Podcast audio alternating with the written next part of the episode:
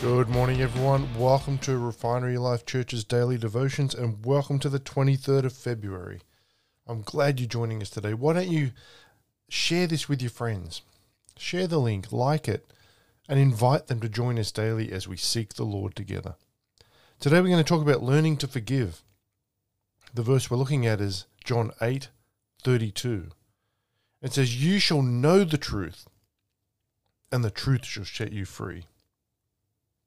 You know, when we forgive someone, we're not minimizing the harm that the person has caused, nor are we condoning the sin that was committed.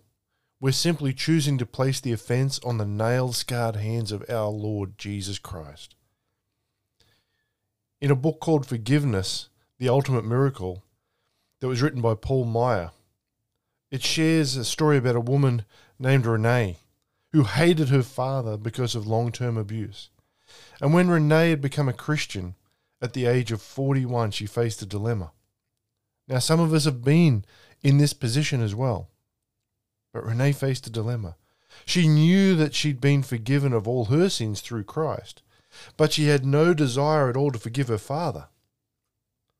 And as she studied the Bible, however, she began to realize that forgiveness isn't a feeling, but a requirement. One day she prayed to God Lord, release my father into your loving arms. Please release me from the bondage of unforgiveness. And you know what? Her attitude toward her dad began to change. And so did his heart as well. He eventually confessed Christ as his Savior and was baptized at the age of 84 years old. Hallelujah for that. What a great story.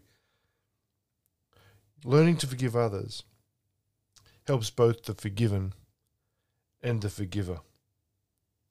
Yeah, it was written forgiveness does not mean that we have to allow ourselves to be mistreated. It does mean that we allow God to work in our lives and in the lives of the people who we hold that bitterness against. Let me encourage you, church, as I do every time we meet, to be diligent with your Bible study time because God has so much more for us than we can get from just going to church once or twice a week and hearing someone else talk about the word. When you spend time with God, your life will change in amazing ways because God is a redeemer. There's nothing that's too hard for him. And if you allow him, he can make you whole, spirit, soul, and body. And you're important to God. You know that already, but you're also important to us at the refinery. When it comes to prayer, we believe that God wants to meet your needs and reveal his promises directly to you. So, whatever you're concerned about and you need prayer for, we want to be here for you.